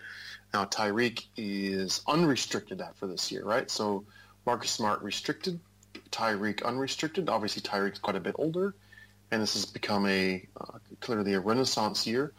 But I go, is he worth a first rounder? And I think Memphis is waiting for that first round pick. He's probably worth like what Lou Williams was. Probably worth a. I guess I think he's worth a late first, don't you? Is he worth a number hmm. twenty two, number twenty three sort of pick? That's where I, that's where my beginning. I goes, is he worth a first round pick? Then I go, is a. Again, I'm actually looking at places like the Spurs. I go, who needs offense? That's serious about competing this year. Is kind of the Spurs. Well, I think I- the Spurs think once Rudy Gay comes back, that's their offense off the bench. Yeah. So okay. I think that's the thinking in San Antonio at the moment, which is where I would have just. I'd prefer Tyreke over Rudy Gay. Yeah, so then you know who's got their first round pick? You know, obviously Cleveland does. You know, that could be a, a bit of a desperation move. Well, they they their don't own first offense. rounder. No, they don't need offense, but they well, or do they? I mean, you they need a miracle. Well, you they need Jesus Christ to come and take They the do call. need a miracle. They need a parting of the seas. You, know, you get him, you don't have to play. You don't have to play Rose and um, Shump. Not that Shumper's playing much anymore, but you'd also sit Jr. a lot more. And unlike Isaiah Thomas, uh, Tyreke Evans can actually put the ball in the basket and he can jump. So you know, as crazy as it sounds, he'd fit. I'm just looking for fits right, Daz. Who who's got a late first round and where does he fit? Hmm. I go Cleveland, Washington. Yeah, it's a that's a Grunfeldian move, isn't it? It's a it? I could Grunfeld move. It's the Bogdanovich Yeah. move. It's a bit of bogger. It's a, and I go that's and so I don't see him fitting on Boston. Boston doesn't need a a score first. This Terry Terry Rozier looks fucking good, man. I think there's a guy playing into this. Well, I also don't think um, Marcus Smart's worth much when Terry Rozier has passed him by. I like that kid's game. He's a, he's a baller. So I think you just when you're standing next to a player who's kind of emerging like like Rozier has, I think you also look a bit worse. But so I don't I don't like Tyreke's fit on on Boston. I think that'd be a silly use of a of a Boston asset to be honest, with their their first rounder as late as that's going to be. So I actually think he'd fit nicely on San Antonio. Um, San Antonio, Cleveland, Washington. and Who, where else would he go? I guess Philadelphia, and again, their first rounders are getting more valuable. Mm. And they're going to be, you know, 15, 16 sort of range, right? And I go, shit, that's a lot to give up for a rental. And so unless they are really, really Colangelo idiot no, desperate, they're not, they're not going I, this year. No, I, I, would think not too. I think not. And the Raptors have already got CJ Miles, so they've basically got that player on their roster already. Oh, so I think they're deep. out. Well, and they don't own their pick this year. They, their their pick goes to it goes to Brooklyn, right? For the um, is that DeMarre? Yeah, DeMarre salary dump. That's right. Um, so um, so yeah. So I think I like Evans though. I'm, I'm just I'm happy for that kid. He was electric, wasn't he, his rookie year? And it's just nice to see him kind of have a have a renaissance. And I'd also like to see Memphis get some assets. So I think he's um, another guy that just never fell into a good situation. I mean, Sacramento's not been a good situation for anyone. And had some health issues, hadn't he? Yeah. Since yeah. Rick Adelman left, so and he's had yeah. some health issues. So look, I, would like to see him uh, end on the contender. I'd like to see him get a decent contract. Potentially, it'll be his last major contract. You'd think at the end of this season, and see who who might be able to take a bit of a longer term. On him and see what he can what he can do. Another guy being shopped. So there's a number of these type of guys, I guess, being shopped. DeMarre Carroll's actually had a nice year, a nice little comeback year in in Brooklyn. So he's being shopped around at the moment. So they're the sort of guys that you think these playoff teams, like what we saw with Bogdanovich last year, where they're going to go, well, where's where's the gap in our roster? And let's throw uh, one of our first rounders, which essentially, you know, once you get in the San Antonio range, you're almost talking about a, a second round pick. But at that point, all albeit an early second rounder. Um, and we've seen from the Lakers this year, you can still strike on those if you get a Kuzma or, or, or a player of that nature. So they're not, uh, they're, they're still quite valuable. But for these teams, they're in win now mode these sort of picks aren't going to necessarily move the needle for them. Uh, going forward. So it's not a move the San Antonio have made. Uh, historically, San Antonio have been more interested in the buyout market rather than uh, trading first round picks. Uh, but Washington, uh, by the other, on the other hand, have been very active in that sort of sense. So I guess we're going to see more and more. I mean, are there any other sort of players that you're particularly looking at at the moment, Des? To, that you're expecting to be traded or you would like to see traded from, from some of the sort of bottom feeder teams in the league? Yeah, look, I think it's the usual cast of characters. I'd like, you know, we've talked about George Hill. Um, Skal Labissiere is meant to be available, which is a, a different sort of sell-off, which is, uh, for whatever reason, he's either fallen out of favor or they haven't seen enough from him, or they just decided they, you know, maybe there's a chance that they can, you know, get some get another first rounder for him. So that'd be interesting to see if someone takes a punt on Skal, but likely that's a team who's you know more actually in the lottery. Um, I'd still like to see my. Uh, I'd like to have a you know free Tyson T-shirt, you know free Tyson Chandler from uh, the dumpster fire uh, in Phoenix. I'd love to see him land somewhere. I'm surprised anywhere. he hasn't said that he wants out, or he maybe he's just not that sort of character. That's not his nature. Not no, his nature, not. but gee, he'd be no. a he'd be a nice fit anyway, just to, as an extra guy to, to come yeah. off the bench, or even as a starting yeah. centre for certain teams, uh, including your guys there in Milwaukee. Look, we've been the Bucks Lions been talking about him for 18 months as a you know they before they went with Monroe, they were free agents in the same summer, so that was a big a big question is would you rather have a Chandler or a young guy like Monroe? So um, so I'd like to see him land somewhere. You know, who could use some front court help? You know, obviously I think we've seen New Orleans has already kind of you know sealed their fate, but I think you could see Chandler landing on a you know um, I can't a Cleveland or Milwaukee or or something like that. Um, similarly, I'd like to see less of it. He's in less of an impact than than Chandler, but Jared Dudley, I think his contract's pretty unmovable, but I'd like to see him freed up. And I also liked, I'd like to see this jerk off Nerlens Noel. I'd like to see Dallas just set him adrift. You know, maybe they, you know, maybe you send him to, send him to Phoenix. He Phoenix deserves and, and he deserves a treatment like in in Phoenix. So um, yeah, I think I think he needs to go. And then, I, interestingly, I, I I think what's been happening now, less looking at players who are on crappy teams and should go because that it's quite a long list. You got the whole Knicks guys. I think O'Quinn and Willy Hernangomez. I think the Knicks will probably make some move. I think Brooklyn would love to shed, you know, Crabbe or Carroll or someone, or you know, sell some stuff for some future seconds. Even I think they're gonna they're gonna sell whatever they can sell. Orlando, I see less as a seller. I think they don't really have a lot that's attractive, unless maybe they've seen. Well, they've enough. only got Aaron Gordon. That's their only asset, essentially. Yeah, yeah. So I kind of go, yeah. If you want to, is someone going to buy the Hezonja, you know, story or something? But um, but what I was thinking about is a player like uh, I'm thinking of a team like Washington, right? And I go, would they trade a player like Oubre, who has kind of developed, right? He's kind of become a three and D player, a bit a bit athletic. And was there a team who would, you know, take a chance on a, if he can, how old is Oubre now that I'm thinking about this? Um, Kelly Oubre, My guess would be be 24, 24. 25? Yeah, my guess would be 24. He's 22. Christ, he's only 20. Jeez, he's, he was young coming out of the draft. So he's had a decent season, right? He's got his three-point percentage way up to 38 um, and can play some decent defense. You know, he's he's all right. And so he's kind of starting to prove his, you know, metal on a, you know, cheap cheap contract. So for me, the question is, would a team, a Grunfeld team, take an ascending uh, player like Oubre on a really cheap deal, so he'd be like the like the Brogdon equivalent, flip him for something more certain. So that's for me. I'm kind of looking for what Washington's going to do. They, they're for me like one of the big. They don't have tons of flexibility, but they've got the volatility, right? Are they going to do something crazy? So Oubre, you know, Gortat doesn't have much value anymore, but Oubre would. So I kind of go if they could get a player, I think it'd be interesting to see who would take a bite on Oubre. Well, there's these teams, I think, in the East at the moment, they're looking around as, and they're saying Boston's a year away from being as good as they're going to be when Hayward comes back. And I think a lot of people, probably like us, are thinking this is a very good regular season team, not convinced they're going to be able to bring it to that level in the playoffs. The Raptors are unproven in the playoffs. The Cavs we'll talk about again in a minute. They're an absolute mess. This Eastern Conference is as wide open as it's as it's been really since LeBron first came into the, into his own, which you're sort of talking about, sort of 07, 08, that sort of range.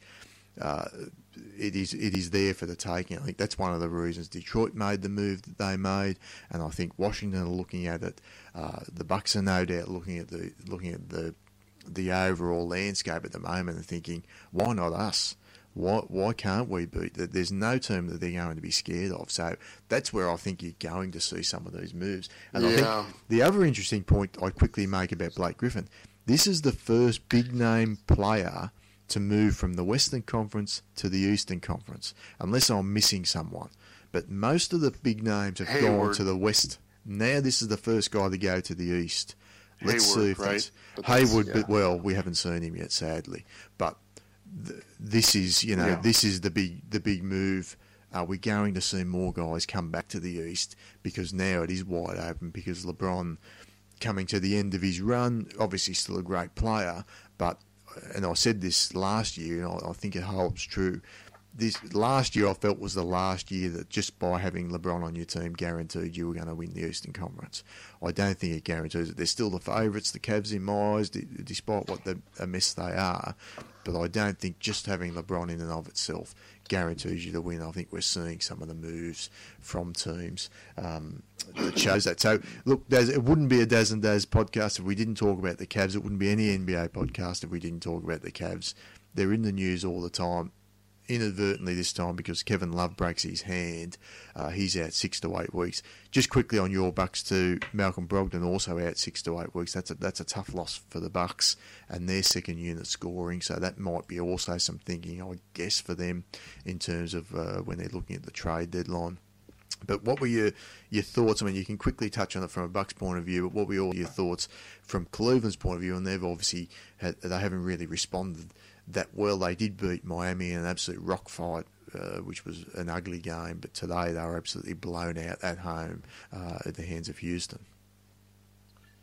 Yeah. So you heard me say last week, right? Or maybe this was offline, where I, I've I've um, I'm a bit on Kevin Love Island I think he has gotten way too much blame and not enough credit um, over the last couple of years for how he's played, how he's kept quiet, you know, how he's, you know, we've even joked here. We have, you know, he's a bit of a doormat, not invited to the party. I think he has been disproportionately blamed, not given enough credit.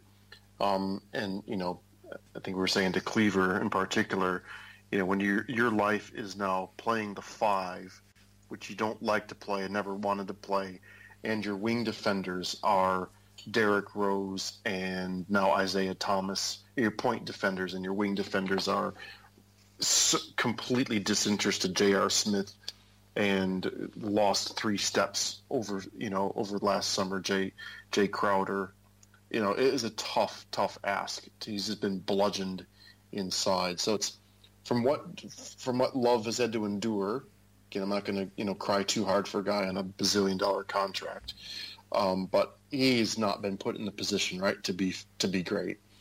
Um, so I, I again feel bad for him.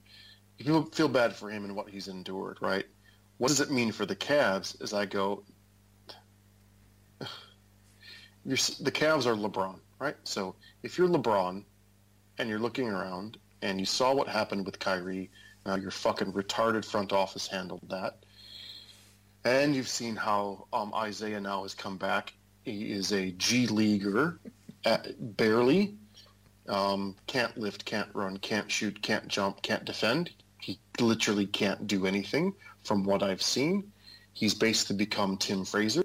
Um, and you've got uh, J.R. Smith, who is having a career. He looks like he's career cratered and Tristan Thompson looks like his career is crater, and they don't even play Shumpert anymore. You know what? To be honest, Shumpert could actually be devastatingly injured, or he might have played today. I literally would have to look it up. I don't know if Shumpert even plays anymore. Well, he's out of the rotation. No, he's definitely out of the rotation. He's out. Derrick Rose may or may not be. And what's funny, what's you you laugh, but you, t- you tell me if you agree with this. You know who plays harder than anybody is fucking D Wade. Dwyane Wade. He's had a good year. I've, uh, chased down blocks, and he's. I'm just talking about effort. Forget production. I'm going. That fucking guy plays hard, doesn't he? Well, he's the only so one that looks engaged. It play the play. Hey, play the play, play to play. So if I'm LeBron and I'm looking around, that's what I'm seeing. I'm seeing a baby GM and Koby Altman, right? I'm seeing my my petulant owner who's always in the back of my mind. I now I go, oh, well, the ways we can pr- improve our team is, man, do I do I cut bait on K Love, who we've asked to sacrifice everything and change his game? We, he's the last asset, right? He's the last real valuable asset in his prime, physically fit, really capable, you know, top 20, 30 player in the league. Um, valuable asset. Do we do we trade him for something different? to just change this up, and he goes and breaks his hand before the trade. I guess better before the trade, you know, and I guess not better. So he's removed a very removed an avenue for this team. So horrific timing, you know, before right before the trade deadline. And so uh, what this means for them is I am now fully. I haven't said this right. You've you've heard me say repeatedly. Wait till Isaiah comes back, and then we'll see okay, Isaiah's back, and we've seen how they played. And I do not, I'm now with you. I do not see a path of improvement. I think even if they trade the Nets pick, which is what, number seven, number eight, go, what's that going to net you? You know, is that going to get you George Hill and Skal Labissiere? Maybe. You probably have to send back Channing Frye, you know, to make the salaries match. So kind of go, okay. I go, what does that first round pick get you? It's not getting you a Jimmy Butler. That's not getting you a Dennis Smith. That's not getting you uh, like what is that actually going to get you? Uh, so I think they're stuck. I genuinely, genuinely think they're stuck. Their last tradable asset, Kevin Love, is hurt. And this team, I think they we just we all saw vividly today, they are universe behind the second best team in the other conference. So you know, they would be what the fifth best team, sixth best team in the West, right? They're not better than OKC or Minnesota. They're definitely not. I did, well, they're not better than Utah right now. Right now, Utah right right now, right? and I go, this is different. This is not just this is not just last year Cleveland coasting. This is vividly, markedly, pal, palpably, yeah, palpably different than last year. Last year's team was off switch, on switch. It was like the Golden State in the second half of the Utah game. They just ran around, right? This team, they just don't have any talent. well, then no this was the thing, Des. I mean, yeah. when they went on the big win streak, and I remember saying this to you, I said, I've ne- I can't believe LeBron is pulling these games out against the Kings, against the Nets, against the Bulls, and this was before Mirotic came back. LeBron was putting this team on his back and single-handedly winning those games, and I'm thinking, he's got to do this against Bulls Nets. Like last year, he was taking them games off, and they were maybe eking them out without LeBron. This year, he's having to put up 30 points, 10 rebounds, 8 assists just to get them over the line. Look at his box score today. He played 31 minutes, which is not insignificant. Shot 3 of 10 from the field, 9 rebounds, 9 assists, 2 steals, 1 block. So he still fills up the box score. But I'm seeing, and if I put my Bill Simmons body language doctor hat on, oh. he looks dejected. As that's what I was going to tell You, he is, he is, he looks to me like, uh, uh, what year was that? 2011, 2010 with the Celtics series. You just know he quit. Yeah, he looks like he. You can see it in his eyes. I, I just look at his eyes. The body language in the court. Yeah, guys take games off. Guys get guys take plays off. Guys take series off. Guys take quarters off he takes time off. That's fine. I actually don't criticize him for that. I see in his eyes, in his tone of language, and he, you know, saying stuff. Well, they should take us off national TV. It's not that he's saying take us off national TV. Look at his eyes. He has, you know, he's he doesn't have that cheeky "I'm hiding something" like last year. He's kind of he'll say anything, some stupid, something smart, something goofy, but you always sort of knew he's got that bit of glimmer. He's he's keeping something from you. He is he's exposed bare. That's my time. He looks, and I, I'll be. I'd love to be proven wrong again if they come have some renaissance and win 20 in a row. But I just, I just, I, it's not in his eyes. I don't see it. Well, Isaiah Thomas is shooting 23% from three. Des. He's up to 23. And that's in 13 games, so it's no longer a small caught, sample size. As I say, he caught five today. He's two for eight. well, he was 0 for 4 from three. oh, was he? Right. Yeah, five of thirteen. So, so you you heard me say it um, in the off season. I'm going to say it again. Him playing in Houston just makes so much sense, right? It's not Golden State. It's Chris Paul. It is now a team, as you saw firsthand today. Uh, amen to LR, MAM, Luc Richard, PJ Tucker, Clint Capela, Trevor Ariza team that can defend and can defend intensely when they when they want to. Obviously, with Chris Paul there, Chris Paul is his buddy. I go, you tell me, you tell me this is a non-zero probability that he goes home and sleeps tonight, and he know. What do you think LeBron thinks his chances of winning the title are now? Having been through what he went through last year, what he thought his team was, right? They were historically good on offense I think he thought they could be historically good in, in, in seven games and pull it out, right? And he was wrong. And this team is much, much, much, much worse. LeBron's not fucking stupid. LeBron does some ridiculous crap, but he knows way better than you and I know that this team is not going to do it. So the question is, what's he do about that? Does he keep quiet? Give it a crack? And, you know, probably lose in whatever, lose to Toronto or Boston or fuck even Milwaukee or Washington? Or does he does he take control of the situation? And that's why I was saying it, there is a non-zero probability that he's traded to Houston in the next six days.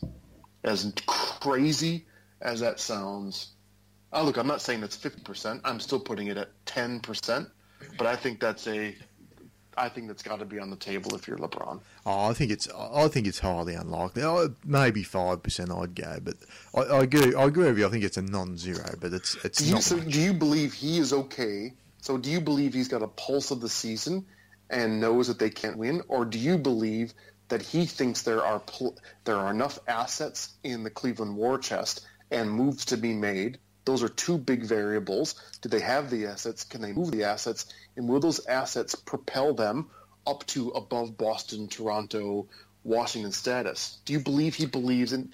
like, No, but this is a guy whole too bunch that- of things. You'd this is a guy whole that's number one is about his legacy, right?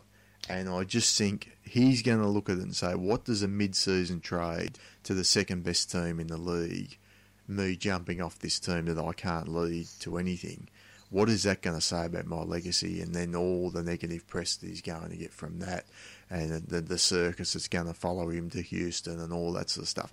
I just, I, I think it's a bridge too far for LeBron to do that. Um, and I'm not even sure what the trade would look like. I mean, I sent one to you. That'd be, I guess, the kind of trade um, that would look like, which would basically be Ryan Anderson, Eric Gordon, some first round pick or a first round pick that was protected for the next couple of years because Cleveland are in a position where they're probably going to lose him for nothing in the off season. I, I think what you're going to see more and more from these superstar players, and not even LeBron, is is the sort of sign and trade route at the end of the year.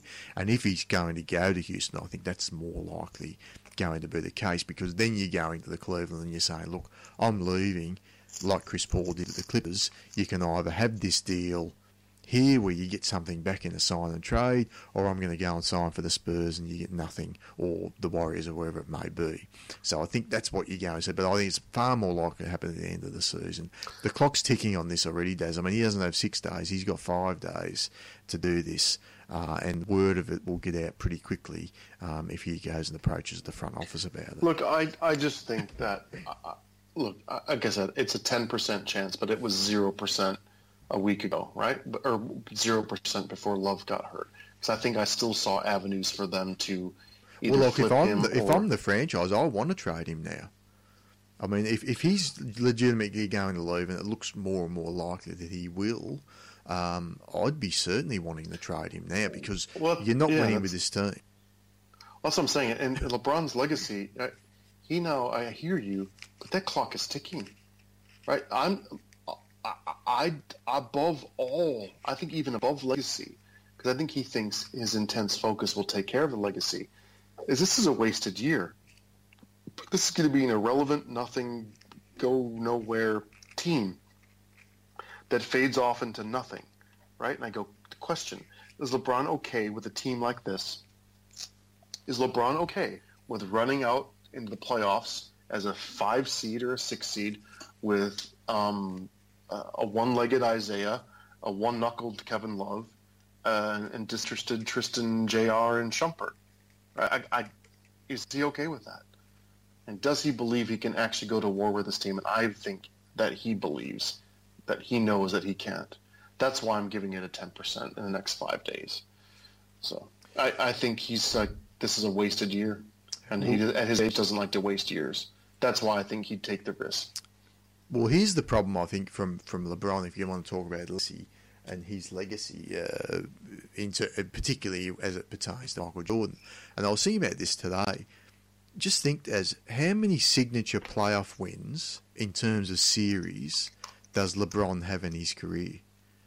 I'd argue it's less than five in Excuse terms me? of How many? signature playoff victories in terms of series. So great teams that LeBron has beaten in a playoff series. It's not even five because of the three fact. NBA titles, right? Well, so you've got the Spurs and the Warriors definitely there. If you wanted to stretch it, you could say OKC, who they beat for his first title, but they were, to me, a couple of years off being what they were at their absolute apex, right? But any NBA title, you can make the aim that that's a great win. I, I'd say that OKC team wasn't even the second best team in the NBA that year, but then we can go into a rabbit hole where I'll whinge about officiating in the Spurs OKC Western Conference Finals. But we can give them that. But then you look at all the teams LeBron's beaten in the Eastern Conference. Who are the great teams that he's beaten in the Eastern Conference over the years? Maybe Indiana, the end of the Boston era Celtics, if you really wanted to stretch it out. Like, and I understand that's not his fault, but that's when you're talking about legacy. You can't really look at it and say, well, he remember when he beat that great team, or he had that great series, or this. I mean, it was the Spurs and the Warriors series that really made LeBron into the legend that he became. But in, in the Eastern Conference, he's never going to get that. So that's why I think going to the Western Conference makes some sense for him because at least then you can be a part of.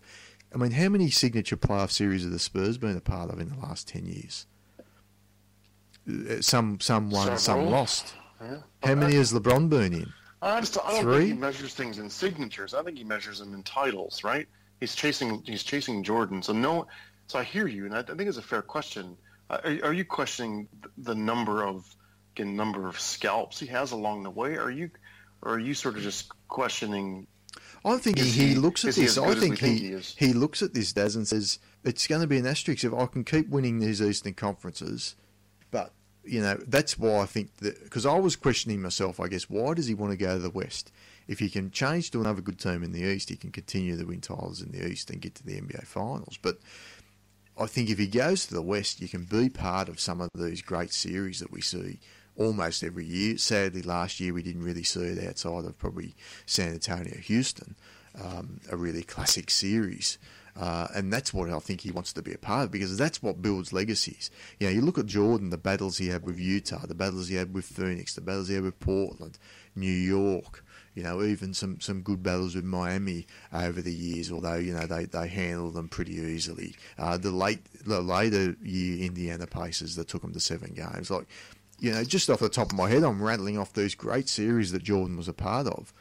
I'm sitting back thinking about LeBron and thinking great playoff series, and I was like, well, the Warriors, the Spurs, yeah, uh, OKC, Look, I remember that, maybe remember the, the, the pinnacle Pacers with you know, with with peak Hibbert and David West and Paul George and George Hill, that team. That was a good one. That, know, that, that, went that seven a, games, so I, I was, was a, willing to yeah. give him that one. Yeah. And obviously the also, performance he had in Boston uh, when they were down three two and they had to go to win in Boston, that was one of his signature games of all time.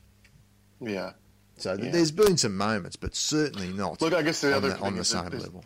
Again, his you know, again the, the years with the Heat, they were just so much better than everyone it's hard to get a signature when you're that much better, right? You know, when you, right? So well, in the East they were. I wouldn't argue they were in in terms of the West. Well, of course, just, and that gives you that gives you one chance to get a signature. That's my point. Is it only? Yeah, well, then that's the, that's the point of being yeah. in the East. But yeah. anyway, yeah. look, we digress. I, I, think we'll wait and see on, at the end of the season for LeBron. I think there's, there's a sign and trade is is certainly on the cards at the end of the season. We've already seen the magic that Daryl Morey can pull off in that. That may come down to the fact of whether Cleveland want to let him leave for nothing and go into a full rebuild straight away or try and get something back. Because the problem with getting a Ryan Anderson and Eric Gordon back is you're actually going to that's going to add wins to your total, but certainly not make it any more relevant in terms of playoffs.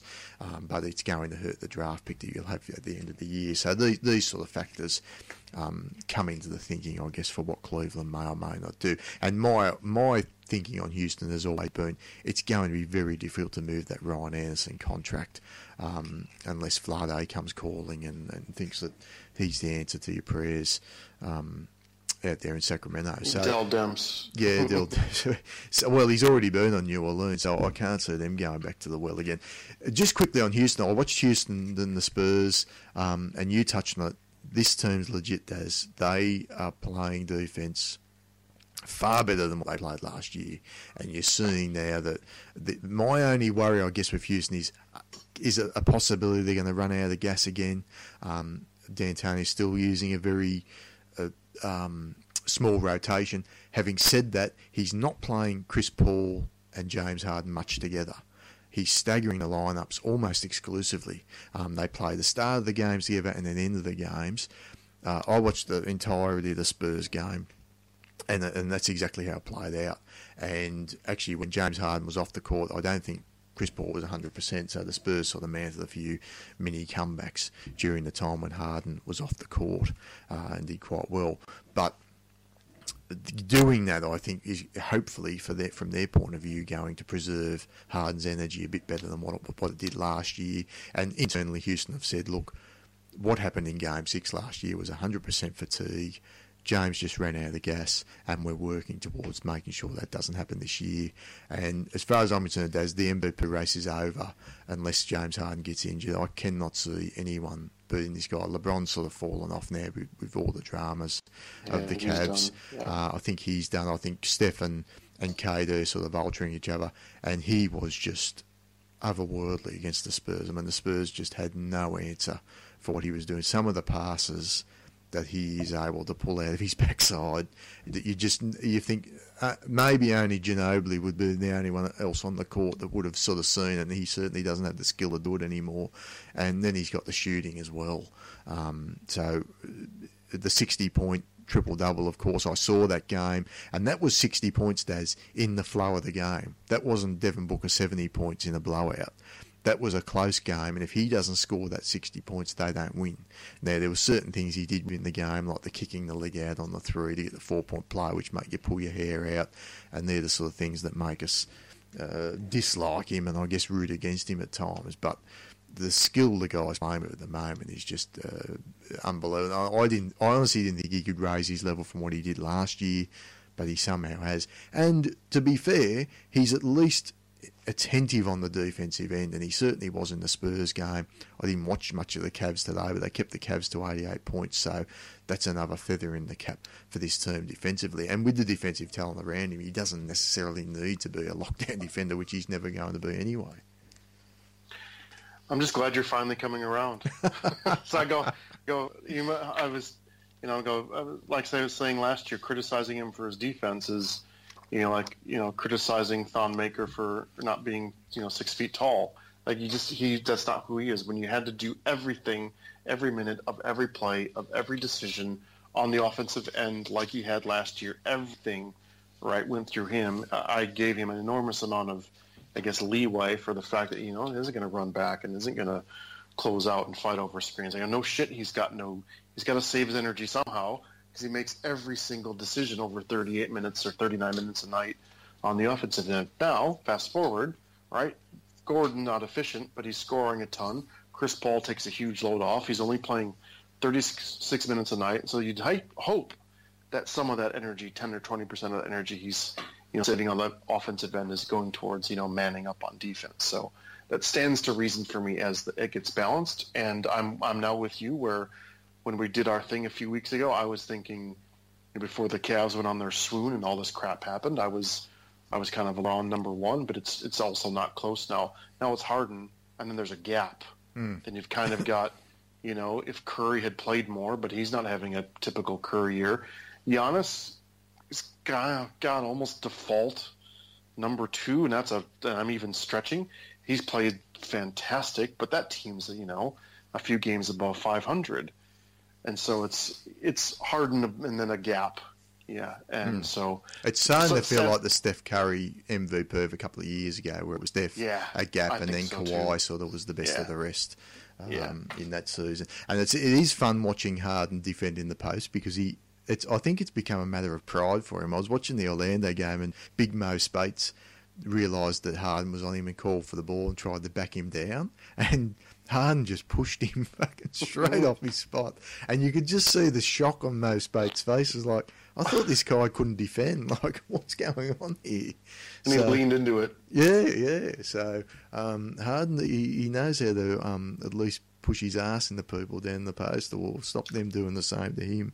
Uh, so that was my last sort of takeaway of the weekdays. But let, let's maybe look forward. Have you looked at the schedule to see if there's any sort of marquee matchups coming up that you're interested in uh, in the coming week? Well, we're so last little surge before the fake All Star break. Um, uh, I was just looking whilst I, while you're asking. Um, you know, we got an interesting, I guess, the a bit of a test. Uh, Boston plays at Toronto uh, Yep. on Tuesday, so I guess that's uh, a few days away. So our Wednesday morning, I think that'll be. Is that our Tuesday morning? That That's to be- Wednesday. That's uh, That'll be our Wednesday morning. yeah, Yep. Yeah, that's our our, Wednesday that's our morning. Wednesday morning. Yep. Um, I would have been interested in Minnesota Cleveland, but that doesn't interest me anymore. Um, We've got to Utah at New Orleans. That's one. If if Utah are going to make a playoff run, that's the sort of game they absolutely have Yeah. to win. and then of course, you know, on Friday, so next Saturday for us, it's you know Clippers Pistons. You know, this is about a week away, but so oh, that okay. Yep. that's matchup. But that's a that's in Detroit, so not as dramatic as Blake going back to LA yet. But uh, you know, I guess we'll be looking out for that sort of reunion. Um, yeah, Boston Yeah. at Washington would be the other one I'd, I would watch out for just to see if. yeah, so Boston's got a big week, right? Toronto and Washington kind of back to back, not back to back nights, but back to back games. So big week for uh, kind of a big week for Boston and uh, in the top of the top of the East.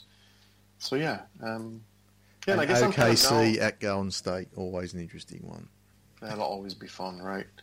So I'm also, I guess I'm you know, just the way Denver has had this little resurgence. I'm kind of seeing if they can, you know, if they can be a bit of a pain in the ass now and see where they go in the playoffs. Um, they've got a, they've got some tests. I want to see Millsap come back. I'm not sure what the latest diagnosis is on, on Millsap, but I heard wanna he's getting him- close, Yeah, yeah. oh, you'd imagine all, just after All Star break, and they've stayed afloat very well without him. Um, gee, I'd love to see them somehow get a, a decent point guard, just someone to give them a bit of direction outside of what Jokic does. But but once uh, Millsap comes in, I think it improves their defense and also should uh, continue to, to make their offense. Um, their offense isn't going to suffer when he comes back. Put that way.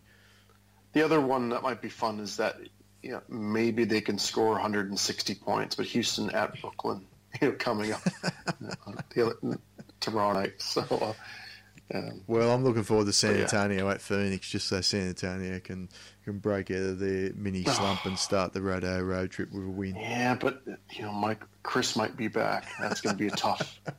you, don't want to see him. That's going to be tough, no doubt. Yeah. All right, Daz. Well, we'll leave it there for this week, mate. But uh, have a good week, and uh, no doubt we'll talk to you. It'll be trade deadline It'll be done and dusted by this time next week. LeBron would have gone to the Spurs already for uh, LaMarcus Aldridge and a couple of first rounders, so that'll be interesting. Plenty to talk about then. So we'll see where we end up. I'm sure that I, I have a.